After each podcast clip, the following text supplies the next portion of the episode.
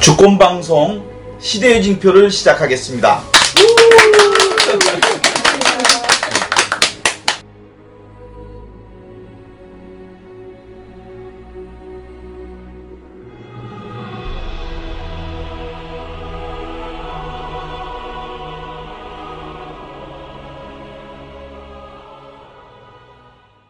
어, 예수님 만나야 되죠. 그리고 예수님의 제자로서 살아야 되죠. 그러려면 사실은 또 예수님의 가르침을 어, 그 온전히 내 안에서 이렇게 일치시킨 다음에 그다음에 현장에서 실제로 예수님들을 만나가야 될 텐데 이번에 그 가톨릭 행동에서 그 활동가들 그리고 함께하는 회원들이 피정하셨다면서요? 예. 네. 예, 예. 그 어떤 주제로 어떻게 피정을 하셨습니까? 음, 그 전에 좀 말씀 먼저 설명을 좀 드려야 될 것 같은데 이좀 지루해 주더라도요. 가톨릭 행동이 추구하는 평신도상, 네. 신앙인상을 저희는 관상적 활동가라고 좀 규정을 했습니다. 이 관상적 활동가 왜 그렇게 표현했냐면은 뭐 모든 그리스도인들은 기도를 하죠. 근데 특별히 관상, 기도에 집중하시는 분들이 계시죠. 예. 수- 뭐 수도자들, 신부님들이 계시고 그리고 세상은 사실 평신도들이 살아나가는 건데요.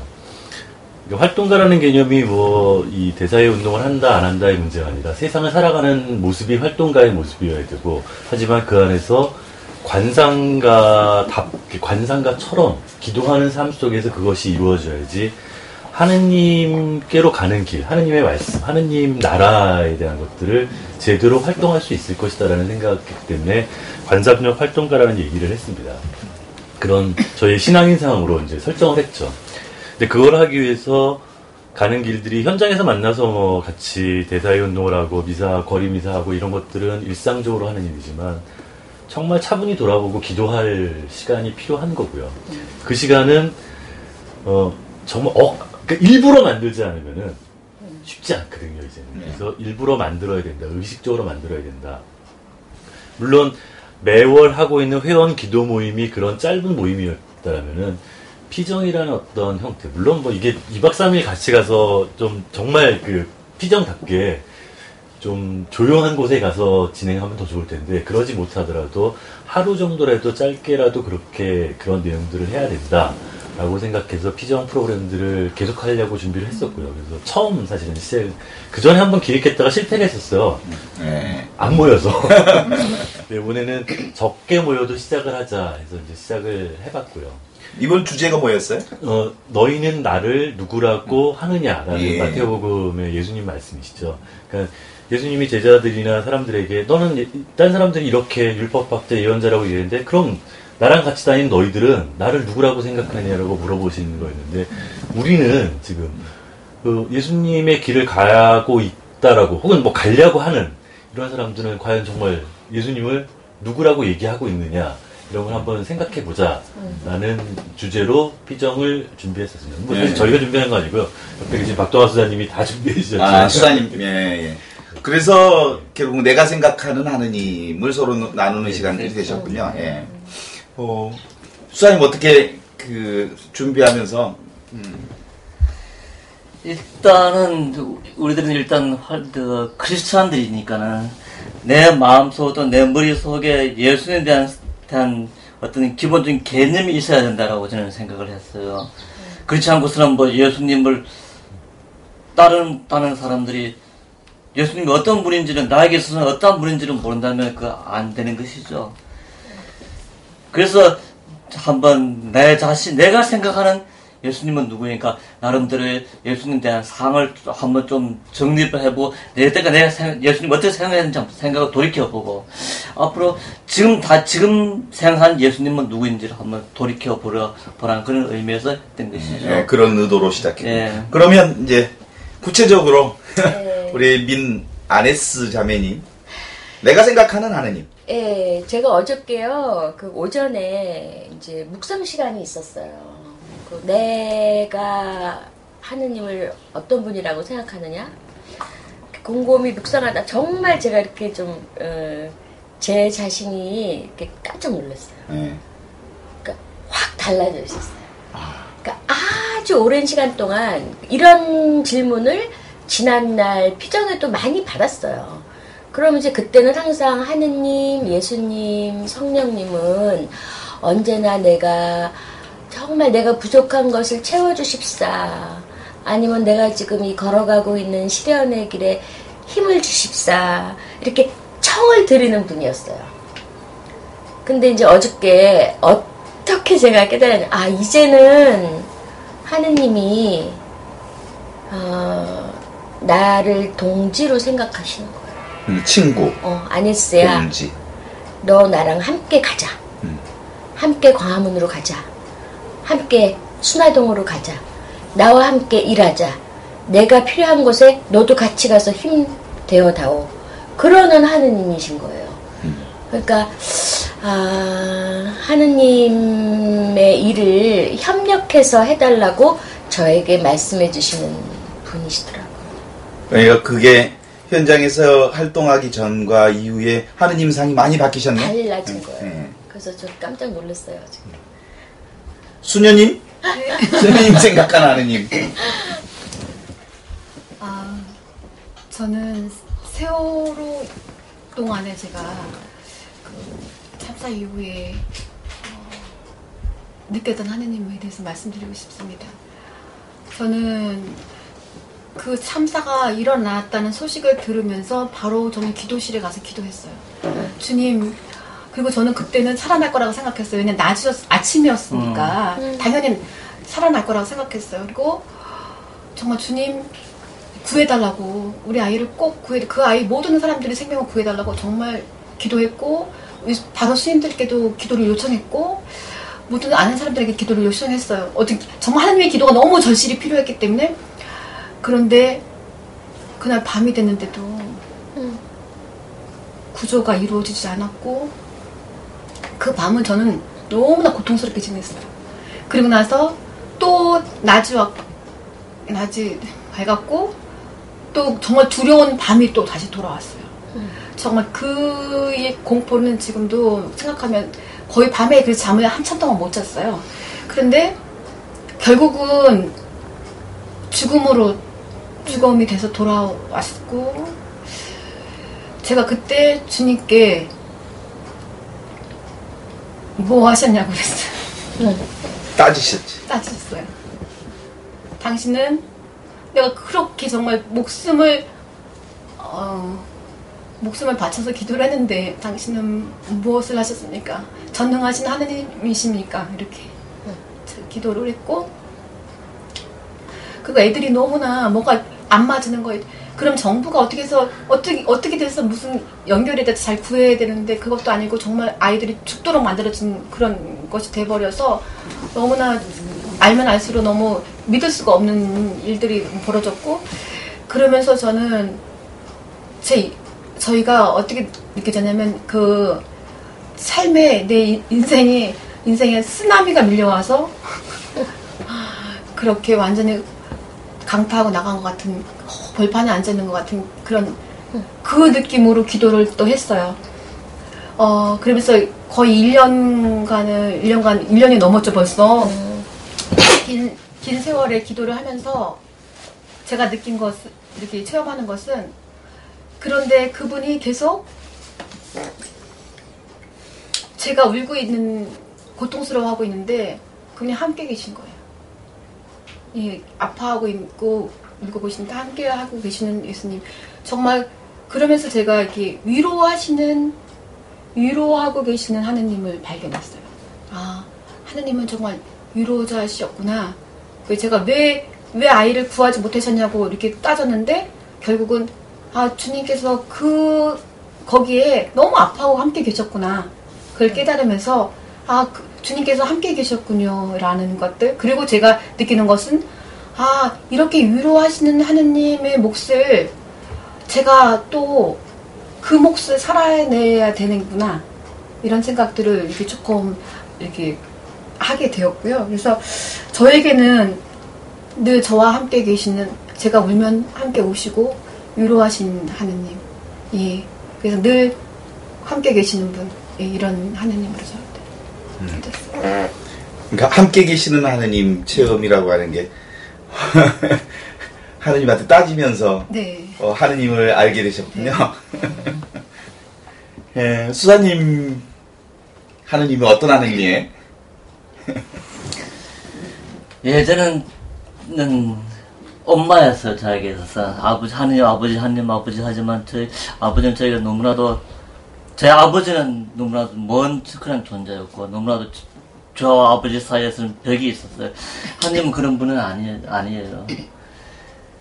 하느님 나에, 나에게서 엄마였어요. 엄- 그 꼬맹이와 엄마 사이 그런 특별한 그 특별한 그런 관계죠. 너무나도 기호해주고 너무나도 사랑해주는 그런 한- 엄마였고 그 내가 좀 삐뚤게 나갈 것 같으면 화가 나지 않을 필도 화난 척하고서 막 크- 호통치고 하는 그런 모습들이었는데 요즘에 들어와가지고는 한 이게 그저 금방 얘기했던 그 하느님은 저는 예수님 하느님보다는 성부 하느님 쪽으로 좀 가까웠던 것 같아요. 근데 요즘 들어서는 예수님을 더 많이 생각을 해요. 예수님을 하면 저기 항 성서에 나와 있는 것처럼 항상 고통받는 이들과 함께 계시는 하나님, 아, 예수님 그리고 가난한 가난하고 고통받고 병자들 굶주린 이들과 함께 계시는 예수님을 항상 요즘 들어서 많이 생각을 하고 있어요. 그리고 좀더 예전에 그 신의 모습에서 인간적인 모습을 조금 많이 좀 바, 바꿈 돼가는 그런 느낌 많이 들어요. 그러면서 더욱더 글쎄요 신의 모습이었지만 이었으니까 조금 어느 정도 조금 멀었을지도 몰라도 지금 와서 같은 인간으로서요. 어떤 그러한 모습들이 요즘 더 많이 다가와요. 그러면서 항상 나의 생활 안에서 항상 저와 함께 계셔주시는 두 분하고 좀 비슷한 그런 것 같아요. 함께 계셔주시고 나의 사소한 것 안에서도 그 깨달음을 문득 문득 깨달음을 주시는 그런 분이시다고 하는 거 아까운 데서도 선을 선을 볼 수 있게 해주시는 그런 분이 바로 제게서는 그 하느님 아닌가 하는 생각 많이 들어요. 이- 어떤 것을 어떤 사건이나 나쁜 것이라 하더라도 아 이렇기 때문에 하느님께서 이것을 허락을 하셨구나. 감독하면서 뭔가 진짜 아까운 데서 선을 되게 많이 저는 보게 되, 되는 것 같습니다. 또 한 가지 좀 이렇게 잠깐 덧붙이면은요. 그러니까 파견이라는 말이 사실은 굉장히 저희에게는 이렇게 좀 감히 파견을 받아? 뭐 이렇게 생각이 들잖아요. 근데 이제 저에게 하느님께서 어, 요즘 저를 파견하시는 분이구나. 어디로? 세상. 어, 그동안에 네가 머물던 그, 그 천정 높고 아름다운 그 성전에서 나와서 이제는 세상으로 가거라. 그렇게 파견하시는 분이라는 생각이 들어요. 파견하시는 하느님. 그럼 나는 파견 받는 자. 어제 피정을 끝내면서 피정에 참석하신 분들한테 숙제를 한 가지 내드렸어요. 5천 명을 먹이신 기적. 거기서 제자들이 그렇게 이야기했잖아요. 어우, 그, 오랫동안, 우리가 오랫동안 같이 있었는데, 이 사람들은 뭐, 그동안 오랫동안 먹지 못했습니다. 아니, 어떡하죠? 그 신으로 그 나가서 그 먹, 먹으라고 하기는 좀 우리가 좀, 아, 참 힘듭니다 하니까는 예수님께서 말씀하셨죠. 너희들이 그들에게 먹을 것을 주어라. 라고 그렇게 이야기하셨어요. 과연, 진짜 이런 것들 우리가 항상 생각해 봐야 될 것 같다는 생각 들어요. 예수님께서 우리들, 바로 우리들 자신에게 이야기했습니다. 야, 네가 저 사람한테 먹, 먹을 것 좀 줘라 라고 이야기했을 때 내가 그들에게 줄 것은 무엇인가 하는 것. 그것도 막 금방 우리 안에서 자매님께서 이야기하신 것 파견받은 사람하고도 연관이 된 것 같아요. 야 이거 해라. 그 미션을 하는 말이 그 사명이라는 말이잖아요. 그죠? 미셔너리라고 하면 선교사라고 우리가 번역하자면 실질적으로는 하나의 미션을 받은 사람들이라는 그런 의미잖아요. 그래서 바로 이것이 바로 우리가 받은 예수, 하느님으로부터 어떤 예수님으로 받은 하나의 사명이다라는 생각이 들어요. 네가 가서 그들에게 먹을 것을 주라. 이것은 이것이 과연 무엇인지 우리 항상 되새겨봐야 될 것 같아요. 네. 선생님 말씀 좀 이어가자면 교회 안에나 사회 안에서 활동가로서 살고 있는 사람들이 꽤 됩니다. 사회운동 내지는 아니면 교회 일이라고 하고 근데 지금 말씀하셨던 너, 니, 그, 그들이 가서 너희가 가서 사람들에게 먹을 것을 주어라라고 했던 주려고 했던 것들이 사회 운동의 개념으로 본 거죠 그거를. 그래서 어 아픈 사람이 있고 고통당하는 사람이 있으면은 그들이 정부 혹은 그 고통을 주는 대상과 어떻게 싸워야 되는지 알려주려고 했고 또 뭐 이런 뭐 노동자가 있으면 노동자 해고를 해결하려고 했고 시위 집회나 시위를 만들어야 됐고 이런 쪽의 일들을 주로 하게 된다는 거죠. 계속 그런 일만 했던 거죠. 근데 교회 그리스도인이라는 입장에서 봤을 때는 사실은 더 중요한 게 그 평신도 활동가임에도 불구하고 더 중요한 게 그 안에서 하느님의 말씀이나 복음 혹은 신앙, 믿음 이런 것들을 줄 수 있어야 되는데 그걸 못했다는 거죠. 근데 못한 이유가 본인 스스로도 그렇게 못 살게 돼요. 일이 많으니까. 해야 될 일은 눈에 보이는 그 수많은 일들을 해야 되고 그 일을 해야 되니까. 근데 지금 어제 과제 주셨던 거지만 그- 계속 고민은 되지만 과연 그러면은 우리가 복음 예수의 예수님의 왔을 때 뭐 복음 아니면 하느님 사랑 이런 추상적 개념들을 사회 안에서 어떻게 전달할 수 있을까? 그리고 어떻게 내가 그거를 나도 충족해야지 전달해 줄 수 있는 거잖아요. 할 수 있을까? 이게 정말 고민이고 우리가 활동가, 그러니까 관상용 활동가라고 제가 표현을 했겠지만 활동가들이 그런 길을 찾아야 된다라는 생각이 들더라고요. 그래. 저는 그 어, 그런 생각들을 하게 된 게 사제로서 사는 거 큰 권력 가지고 살았죠. 어, 권력자예요. 그 그런데 어느 순간에 그 사제들 중에서도 사실은 이제 그 중심 권력으로부터 밀려나는 어떤 체험들을 해요. 어, 그러면서 사실 에, 그럴 때 소외되는 어떤 지점으로 이제 들어갔을 때 어, 나를 대변해 줄 만한 사람도 없고 대신 나를 변 변호한다고 하는 것 자체도 의미 없고 그 정말 아무것도 변호할 수 없는 어떤 상황이 되었을 때 되게 가난해지죠. 어, 가난 체험을 좀 했어요. 일정 정도 가난, 가난 체험을 좀 했죠. 아, 그래서 실제로 이제 어떤 사안이, 구체적인 사안이 들면, 어, 권력이 있거나 힘이 있는 사람들은 어떤 방식을 통해서든 자신을 표현할 수 있는 수천의 방법들이 있어요. 그런데 가난한 사람들은 그 상황에서 자신을 표현할 수 있는 길이 없어요. 그래서 실제로 어디에다가 비중을 두고 들어야 되는지 그래서 그 아름다운 균형이라고 하는 얘기가 얼마나 허무맹랑한 건지. 사실은 이쪽 얘기 잘 듣고 이쪽 얘기 잘 들어야 한다. 라고 하는 얘기를 그동안 들어왔는데 사실은 그게 아니에요. 실제로 그 입이 있어도 말 못하는 사람들 그 충분히 자신을 표현할 줄 모르는 사람들 그 처참하게 당하면서도 그것을 온전하게 표현할 수 없는 수단 들이 없는 사람들 앞에서는 전폭적으로 그들의 이 얘기에 함께 가는 것 그거구나라는 생, 어떤 체험들이 있었어요. 아 그렇다면 그 내 삶이라고 하는 게 사실상 어, 입이 있어도 말 못하는 사람들 그리고 정말 힘이 없는 사람들 옆에 있어주는 것으로부터 그 사목은 출발할 수밖에 없겠구나.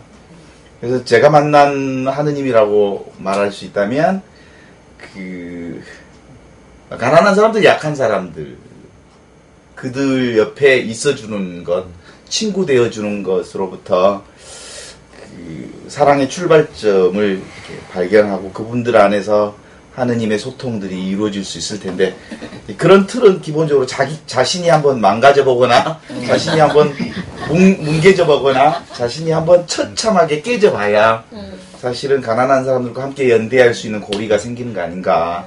따라서 세월호나 강정이나 쌍차나 이런 분들이 완벽하게 깨져봤기 때문에 깨져본 사람들과 연대하는 연대 고리가 아주 든든하게 생기는 것 아닐까.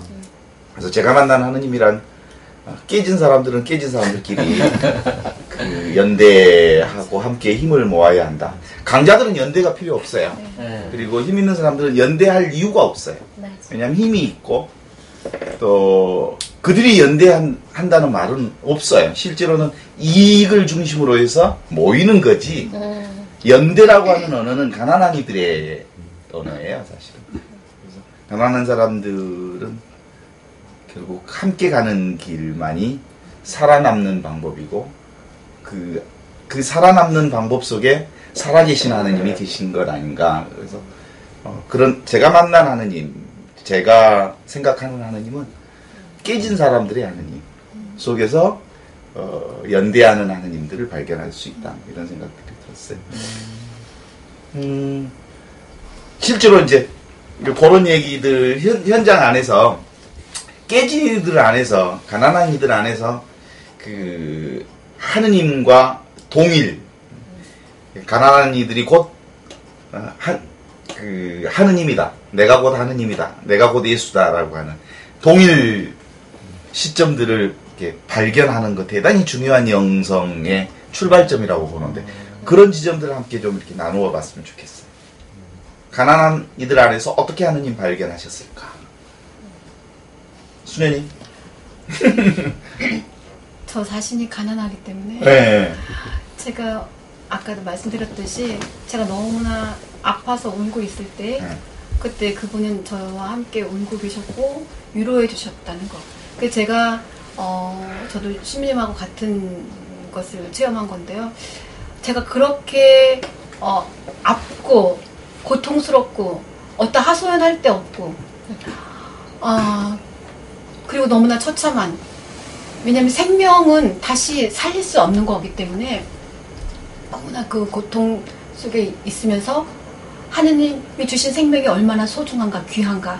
그리고 그 생명을 잃어서 그렇게 고통스러운 사람들 옆에 난 정말 제가 아프지만 그래도 가서 함께 있어줘야겠다. 제가 그래서 세월호 유- 엄마 아빠들 있는 천막에 가거나 자주 거기 가서 이렇게 했- 함께 했습니다. 그래서 함께 하면 이제는 그분들이 그냥 언니라고 불러. 네. 어, 제가 제 성 엄마의 언니이기 때문에 네. 그냥 언니라고 하고 싶은 것 같고 신녀님이기도 하지만 음. 신녀이기도 하지만 그냥 한 인간으로서 유가족이고 음. 또 그냥 더 친근감을 느끼는 것 같고 동일성 느끼는 것 같더라고요. 그래서 그래서 함께 했고 그러다 보니까 그 집회나 그래서 물대포도 맞고 캡사이신도 왜냐면 쏘였는데 그 이유는 맨 앞에 엄마들이 있는 거예요. 음. 그러니까 엄마들과 함께 하고 엄마들 다칠까봐 또 같이 가서 이- 있다 보니까 제가 맨 앞에 쓰게 되는 거예요. 저도 모르게. 그래서 어 이렇게 캡사이신도 맞게 되고 또 물대포도 머리가 쪼개지는 줄 알았어요. 그렇게. 정말 그게 세더라고요. 전 처음 맞아봐가지고 그동안 못 맞아봤는데 예 그래서 아 근데 그때 제가 느낀 거는 어 많은 사람들이 그 거기 함께했던 젊은이들 부모님들 물론 위로를 받, 받으시고 또 젊은 학생들이나 이런 분들이 어 그 애들을 잡아가려고 하는데 일단 제가 우리 수연 저랑 같은 수연이 같이 수연님이 있으면서 이 니네 먼저 나가라. 우리 맨 마지막에 나갈게. 걱정하지 마라. 이렇게 하는데 애들이 되게 위로를 받는 거예요 학생들이. 거기에 나온 학생들이. 그래서 그렇게 이렇게 함께 해주는 것.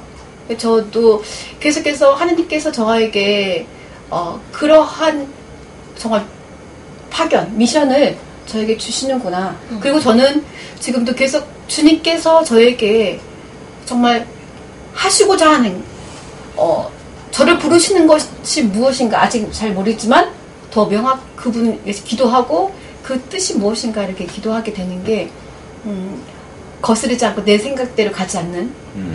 그리고 정말 오, 정화된 그 제 마음 안에서 오롯이 주님의 뜻을 잘 받기 위해서 저는 좀 침묵하고 마음에 침묵을 하고 가려고 하는 네, 준비하고 있습니다. 하느님 많이 만나셨죠? 네. 그러니까 정말 제가 이 언어로는 표현할 수 없는 체험을 많이 했어요. 현장에서. 근데 그 뭐냐면은 제 안에 계신 성령께서 가장 기뻐하시는 거는 가난한 이들한 안에 계신 하느님을 제가 만났을 때. 그러니까 성령님께서 이쪽 저쪽에서 기뻐 뛰시는 거예요. 그런 거를 되게 많이 느꼈어요. 음.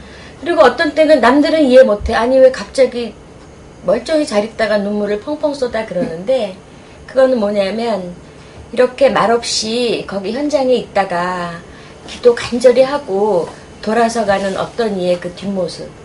그럼 저는 거기서 하느님을 뵈는 거예요.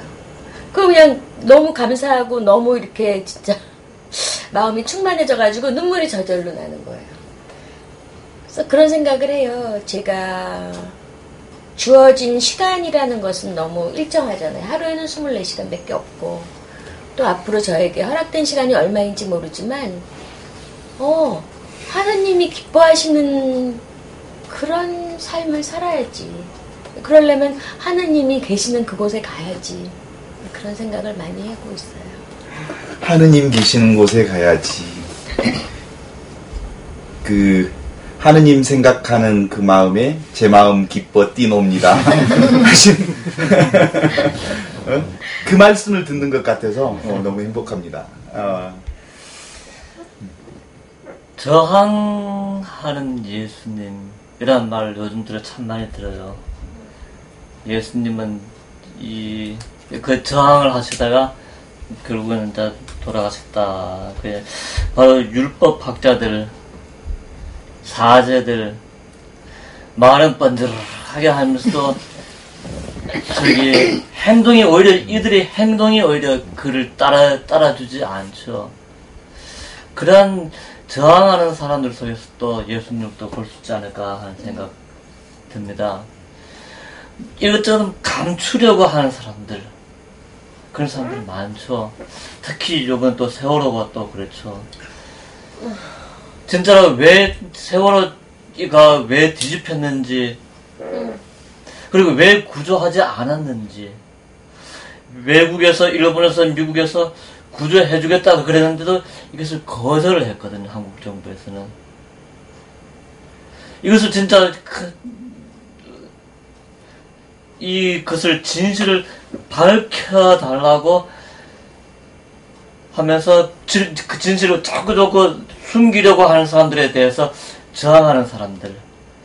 이 모습들도 역시 예수님의 모습이다라는 생각 많이 하게 돼요. 이게 바로 또 단, 저항이 단순히 저항만을 위한 저항이 아니죠.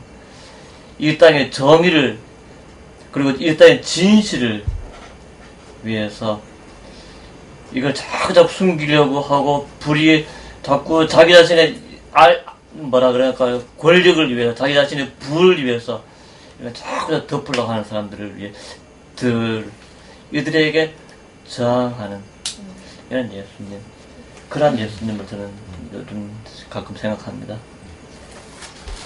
신앙, 예, 원체험이라는 것들이 있다는 생각이 듭니다. 그러니까 뭐 이스라엘 백성이 그 홍해를 건넜을 때 체험도 있었고 예수님의 죽으신 부활을 목격한 사도들이 교회를 만났던 것처럼 개인적으로 만나는 저 개인적으로 그런 원체험이 저한테도 있다는 생각이 듭니다. 그러니까 1986년도 아마 5월에서 6월 넘어가는 요때였던 것 같아요. 날짜는 기억이 안 나지만 일요일 날이었는데 어, 그 당시 이제 상계동에 철거가 있었죠. 상계동 173번지 철거 투쟁의 농성, 단신 농성을 하고 계셨는데 어목한 시대였기 때문에 뭐 전경도 많고 그랬지만 거기를 우연히 방문하게 됐고 그 방문했을 때 정일호 신부님 뭐 돌아가셨지만요. 정일호 신부님이 아 너희들 왔어 젊은 친구들이 많이 왔으니까 미사 하자 밥그릇에 사발 밥그릇에 뭐 막걸리는 아니었고요. 네, 포도주는 상계동 분에서 급히 갖고 오셔서 하고 미사를 드리, 드렸었고 그 다음에 더 감동스러웠던 거는 그게 저의 원점인데 젊은 대학생들이 이제 뭐 수십 명이 그 농성장에 왔다는 소식이 전해지니까 전경들이 쭉 깔렸었어요. 예전에는 좀 병력이 무서웠지 않습니까? 그러니까 아무 때나 잡아갔었으니까 그래서 잡혀갈까봐 농성을 하시던 어머님들이 여학생들에게 당신 슬리퍼를 벗어- 벗어주셨어요. 이걸 신고 전철역까지 가라. 음. 왜냐면은 우리는 운동화를 신고 가면은 멀리서 온 건데 슬리퍼 신고 가면 동네 나온 아. 통이 되는 거잖아요. 남자들은 좀 잡혀도 괜찮아. 그게 저의 원점이었다는 생각이 듭니다. 이게 그분이 뭐 그 뭐 그 표현을 할 수 없죠. 하느님, 예수님 뭐 이게 아니라 아 그런 마음들이 아 내가 신앙인이라면 이렇게 살 수 있어야 된다라는 그 체험들이었고 그런 원체험들이 사실 모두에게 좀 하나씩 다 있는데 발견 못할 걸 수도 있고 그런 계기들이 뭐 그 아까 말씀드렸던 세월호 미사를 통해서 거리 미사를 통해서 또 이렇게 활동하시게 된 분들 생긴 것처럼 그런 원체험들 중심으로 하느님을 만날 수 있고 그게 하느님이라는 생각. 또 그게 또 삶의 힘이라는 생각 생각이 예. 그 이제 현장을 중심으로 해서 보면 지금 우리가 살아야 할 대한민국이라고 하는 이 사회 현장, 이 사회 현장을 정확하게 좀 보고 그 안에서 어떤 사람들이 울부짖고 있는지, 어떤 사람들이 힘들어하는지, 어떤 사람들이 그 실제로 우리 사회에서 정말 그 인간 이하의 억압 구조 속에서 끊임없이 힘들어하는지를 정확하게 보는 것. 이 이거 여기서부터 사실은 세상을 정확하게 봐야 그 안에서 어, 하, 하느님이 어떤 하느님들이 계시는지를 볼 수 있지 않겠어요? 예, 그런 점에서 어, 그 피정 과정에서 침묵이라고 하는 부분들을 이렇게 함께 논의하셨다고 그러는데 하느님의 소리를 듣기 위한 침묵. 현장의 가난한 사람들의 목소리를 듣기 위한 침묵. 개별적으로 어떻게 하고 계시는지 또 어떻게 그 하느님의 목소리를 알아듣는지 가난한 이들의 그 신음소리를 알아듣는지 이 부분들 좀 나누었으면 좋겠는데 어떻습니까? 아, 저기 제가 사실 이번에 피정에서 제가 강의를 좀 했어요. 친북이라고 했을 때뭐 보- 우리가 보통 말하는 친북은 말하지 않는 것이라고 생각하는데 여기는 제가 그 이야기했던 것은 다섯 가지 친북이 있었어요. 언어의 친북 그리고 표지의 표지 또는 표시의 침묵 이거 막 비언어적인 침묵 것들에 대한 것인데 그리고 감정의 침묵, 상상의 침묵, 정신의 침묵이라는 것이 있습니다. 이거 소극적인 의미가 아니고 적극적인 의미입니다. 쉬- 이 아니, 아니라 가만히 있어라가 아니구나. 예, 얘가 좀 더 잘 활용하고 또 자, 말을 좀 더 잘하고 또 표현을 표- 표현을 더 잘하고 하는 그런 것들 또 정신적인 침묵이라고 하는 것은 우리 머리하고 사실 관계가 있는 것이거든요. 우리 머리 속에 들어가는 것이 어, 우리 일부분을 형성한다 하는 그런 외국의 속담도 있어요. 어떤 것을 주로 어떤 책이나 어떤 어떤 것을 주로 보는, 보면서 내, 내, 뇌를 또는 내 지식을 내 머리를 가득 채우느냐 하는 것이 바로 나의 일부분이 되듯이 그 되는데 그, 그래서 무엇을 보느냐 하는 것. 하, 또 무엇을 항상 생각, 항상 돈만 생각하고 항상 권력만, 권력만 생각하느냐. 그걸 생, 이런 것만 생각하면 내 행동이 그쪽으로 따, 따라가게 돼 있다라고 하는 것이죠. 그래서 아까 신부님 말씀하신 거 뭐, 뭐였죠? 우리 현상을 바로 볼 수 있는 그런 능력을 키우는 것, 그것을 위해서 꾸준히 노력하는 것들.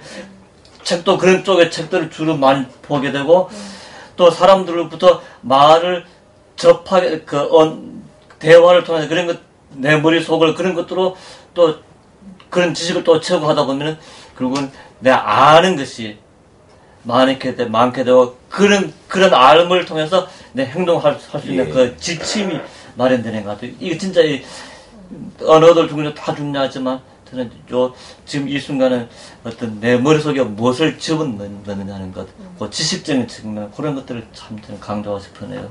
바로 듣고, 예, 바로 보고, 그렇죠. 바로 알고, 예, 바로 세상을 본다는 것은 내 안에 하, 하느님 그 바로 보기 예수님이 침묵하는 건데 침묵은 3일 동안 예수님이 무덤에 묻히셨던 것처럼. 침묵 하는 거죠. 침묵의 하느님. 그건 부활하기 위한 침묵이죠. 하느님이 다시 살아나기 위해서 침묵하는 건데 그런 의미에서 실제로 내 안에 어마어마한 욕망이 차 있고 남 편견들이 어마어마하게 쌓여 있고 예입으로부터 주입된 편견, 음, 사회로부터 주입된 편견. 이것 그냥 그냥 가면 그 제대로 보지 못하고 제대로 들을 수 없는 거잖아요. 그래서 주로 그 인디안들도 그런 얘기 한다고 그러잖아요. 막말 타고 쭉 달려가다가 딱 잠시 쉰대는잖아요. 그건 너무 빨리 달려가고 내 생각대로 또 나의 삶을 향해서 달려가다 보면 그 내 안에 들어있는 혼이 안 따라온다는 거잖아요. 멀리. 예? 그래서 좀 쉬면 다시 내 안에 영혼이 혼이 어떻게 보면 성령이 다시 내 안에 가득 채워져서 바로 보고 바로 말하고 바로 들을 수 있도록 하기 위해 잠시 쉬는 것 또는 잠시 휴- 휴식기를 갖는 것.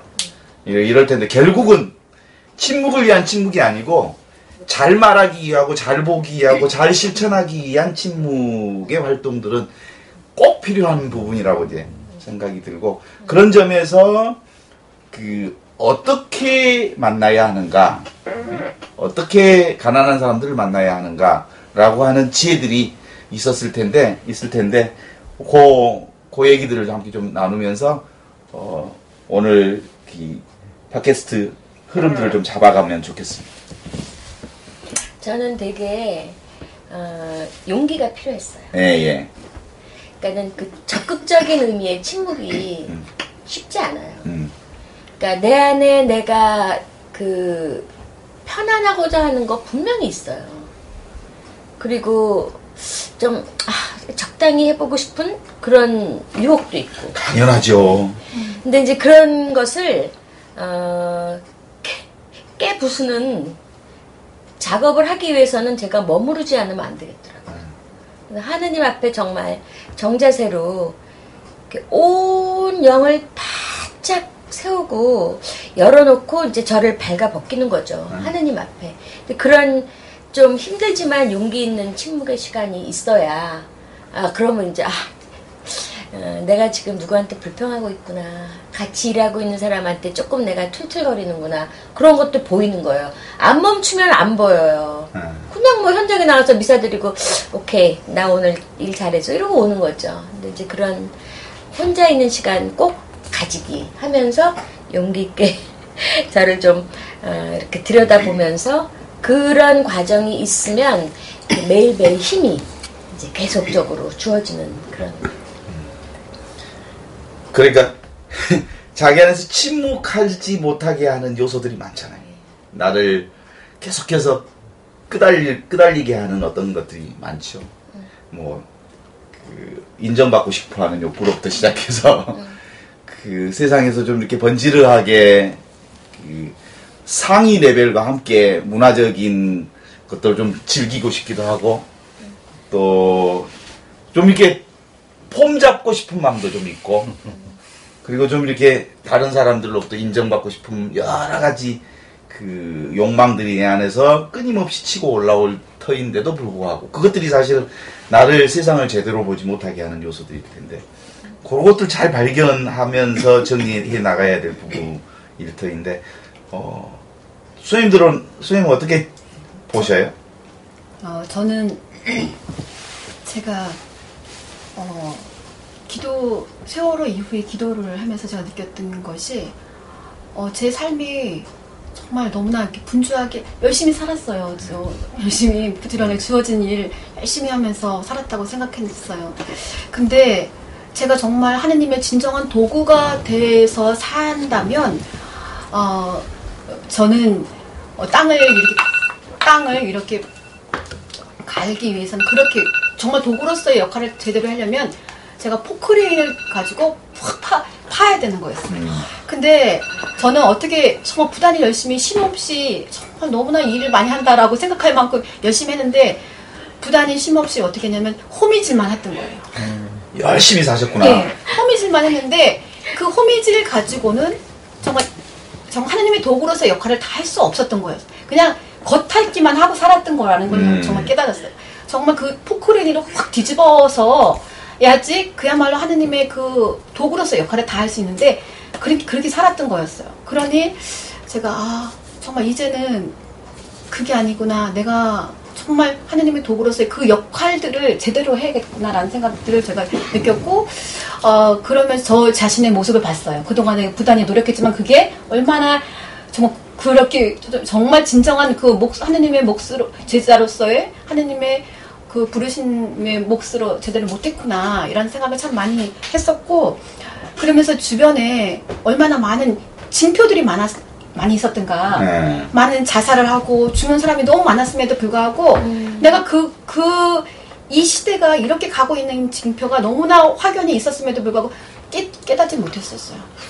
아, 이것은 그 사람들이 참안 됐다, 너무 아프다, 이거 잘못되고 있어 라고 생각했지 정말 그거에 발을 내가 들여서야 된다는 생각 못하고 누군가가 정부가 사회복지 단체가 그런 일을 해야 될 거라고 생각했는데 전- 절대로 정부는 제대로 된 역할을 못한다는 것을 제가 깨달았어요. 그래서 이러한 사람을 구원, 구원하는 일에 하느님께서 우리를 정말 적극적으로 우리를 부르고 계시는데 그의 시대의 징표를 잊지 못해서 결국 나의 조카가 그렇게 희생이 당했구나라는 생각을 좀 많이 하면서 이제는 정말 제가 정말 더욱더 그렇게 확 우리 포크레인을 그 하느님의 도구로서의 역할을 하는 그런 부르심이 저에게 주어지지 않았나.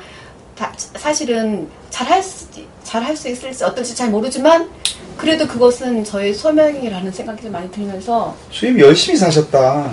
아, 다들 그렇게 열심히 사는 네. 스님들은 되게 열심히 사세요. 보통 그렇게 하는데 저도 그냥 그렇게 열심히 살았지만 그게 진정한 하나님의 구원의 몫을 다 하지 못했다는 것을 정말 이 저의 그런 무지함, 영적인 그런 것들을 발견했습니다. 그래요. 네.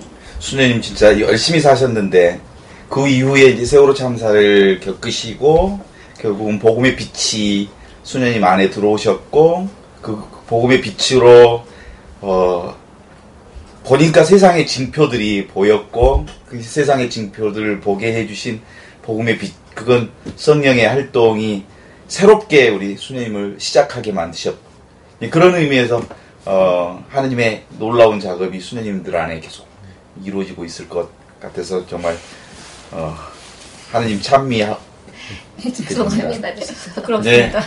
또그 마지막으로 이제 네. 그 어떻게 할 것인가 어떻게 할 것인가 좀 활동가들 좀 얘기를 하고 싶습니다. 그러니까 그 저도 뭐 활동가 계열이기 때문에 그렇는데요. 활동가 자신이나 아니면 활동가와 함께 일하시고 특히 활동가를 좀 위해서 이렇게 리드해 주시는 분들 네. 교회 안에서는 이제 신부님들이 많으시겠죠. 정말 활동가들이 쉴 수 있고 기도할 수 있는 시간을 줘야 될 것 같아요. 그러니까 근데 스스로도 할 일이 너무 많기 때문에 그 시간을 못 냅니다. 웬, 뭐, 피정들 많이 하죠. 피정 가서 피정하는 게 아니라 뒤에 앉아서 전화로 이제 뭐 일 처리하고 있고 몰래 안에 컴퓨터 가서 문서 작업하고 있고 이렇게 되는 거예요. 본인도 떠나야 되지만 떠날 수 있는 시간. 그래서 저- 그래야지 정말 이 시대의 징표라는 게 명확히 보일 것 같아요. 근데 그런 것들 말로는 하는데 실천이 안 되거든요. 그러니까 우리 일상에서도 그런 시간이 필요하지만 정말 활동가들을 위해서 그렇게 할 수 있는 시간들을 꼭 만들어줘야 되고 그것도 자주 만들어줘야 되겠다라는. 하나만 더 말씀드려요. 최근에 며칠 전 기사죠. 어, 갓난아이를 택배로 보낸 사건이 있었어요. 근데 아까 주신부님 말씀하셨던 것처럼 정말 한마디도 못하는 사람이 그런 분이었을 것 같아요. 25만원짜리 고시원 비용을 낼 수가 없었다라는 거거든요. 그러면 그 사람은 왜 어디 가서 구걸도 못했을까라는 이런 뭐 여러 가지 생각이 드는데 정말 그런 사람들이 있거든요. 근데 우리가 활동가들이라면 그런 것을 직시하고 거기를 찾아가야 되는데 신문이나 사건이 나고 심지어 자기 아이를 자기 손으로 죽이게 될 때까지 우리는 모르고 있다는 거잖아요. 얼만큼 우리가 흔히 심각하게 얘기하면 우리 스스로 기도를 안 하니까 그런 게 안 보이는 거였죠. 그 전에. 정말 기도할 수 있는 시간. 좀, 그, 딸, 뭐, 성당 가서 피정이 아니더라도 자기를 돌아볼 수 있고 이런 생- 좀 돌아볼 수 있는 그런 시간들이 좀 많이 주어졌으면 좋겠다는 생각 합니다. 수사님. 예, 저도 우리 저기 이현석 국장님의 말에 전적으로 동의합니다. 항상 바쁘게 활동하고 하는 그런 것도 그런 그런 시간 속에서 잠시라도 좀 짬을 내 내가 자시 자기 자신을 한번 돌이켜 보는 시간들.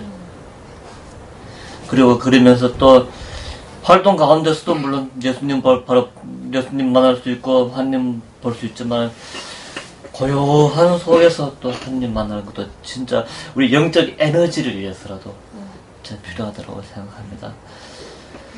이런 시간을 마련할 수가 있어야 되는데 어떻게 말을 할 것인가 그게 또 문제이기도 하는 것 같습니다. 그래요. 그 대한민국 사람들만큼 세계에서 열심히 사는 사람들이 없어요. 수님이 열심히 사신 것처럼 정말 대한민국 사람들 열심히 삽니다. 그래서 어 이제 좀 뒤집어야죠. 열심히 살지 말고 기쁘게 살자. 근데 기쁘게 산다고 하는 사실 안에는 사실 하느님 만나야 기쁘죠. 하느님 어떻게 만나느냐 그러면 사실은 가난한 이들 함께 가는 거죠.